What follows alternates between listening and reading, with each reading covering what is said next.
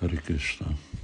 Um, nemrég említettem, hogy uh,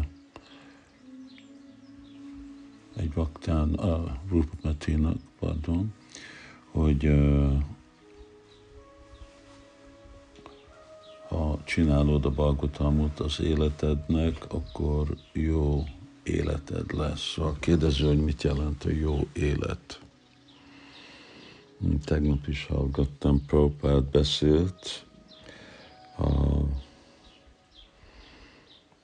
1977-ben baktákkal, és idézett verset, tehát egyik kedvenc verses, a másik a jép, oda van, és úgy mondta, hogy csak olvassátok Simad Bhagavatamot.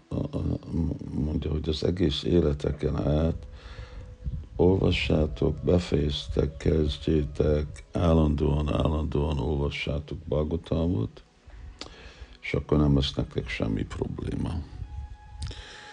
Szóval ez a, ez a jó élet. Mit, mit jelent, hogy nem lesz semmi uh, probléma?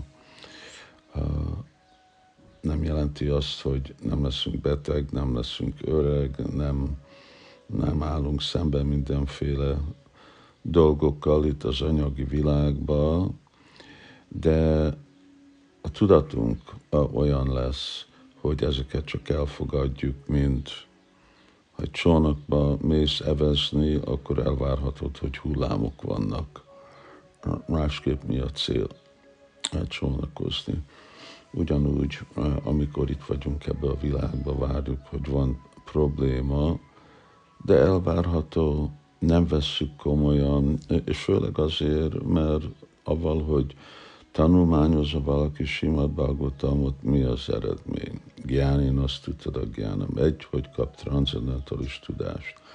És amikor valaki kap transzendentális tudást, akkor másképp látja a, a világot a második, hogy Csaitodarpanam Ajanam, hogy tisztul a szív, és a harmadik, Kim Vaparér Isvaraha, mire van szükség valami másra, csak avval, hogy valaki ének, uh, tanulmányozza a, a Simad Bhagavatamot, akkor lesz egy Krishnának egy szeretője.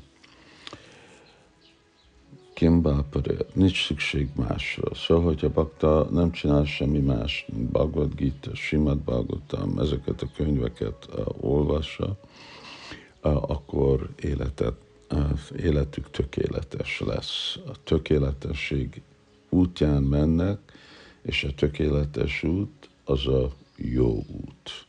Uh, nem a problémamentes út, de ha már problémák vannak avval, hogy elérünk valami értékes dolgot, akkor már a probléma nem olyan jelentőséges. Szóval ezt, eh, ezt jelenti jó élet, és így nekünk is komolyan kell venni ezt a dolgot. Sokszor látjuk, hogy bakták megakadnak azokba az ügyekbe, amik vannak a világban. Egy akadály lesz a lelki életüknek, nem tudnak előre menni, elvesztik a kedvüket, és más dolgok vannak. De ez miért van? Mert nem elég mélyen vannak elmerülve Simad Bhagavatamba, Simad Bhagavatam tanításaiba.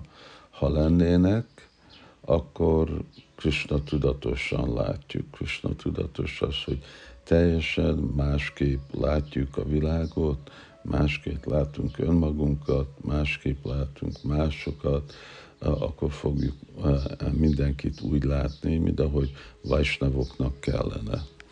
És ahogy Balgotam is mondja, szóval szisztematikusan valaki el fogja érni a, a transzendenst és egy Maha Bhagavata lesz, akinek aztán teljesen egy másikféle szempontja van dolgokról itt a, a világban. De még mindig Tamstitik Sesvabárata, még mindig toleráns. Ez az egyik első tanítása Krisnának a Bhagavad Gita-ba, hogy csak toleráljuk ezt a világot. De amellett ad annyiféle más tanítást, amivel Nastomoha Smritillabha, ahogy fel tudunk szabadulni az illúzióktól. Illúzió, hogy mi ez a test vagyunk, illúzió, hogy ez a mi otthonunk, és annyiféle más dolgok. Szóval ez a jelentősége jó élet. Hari Krishna.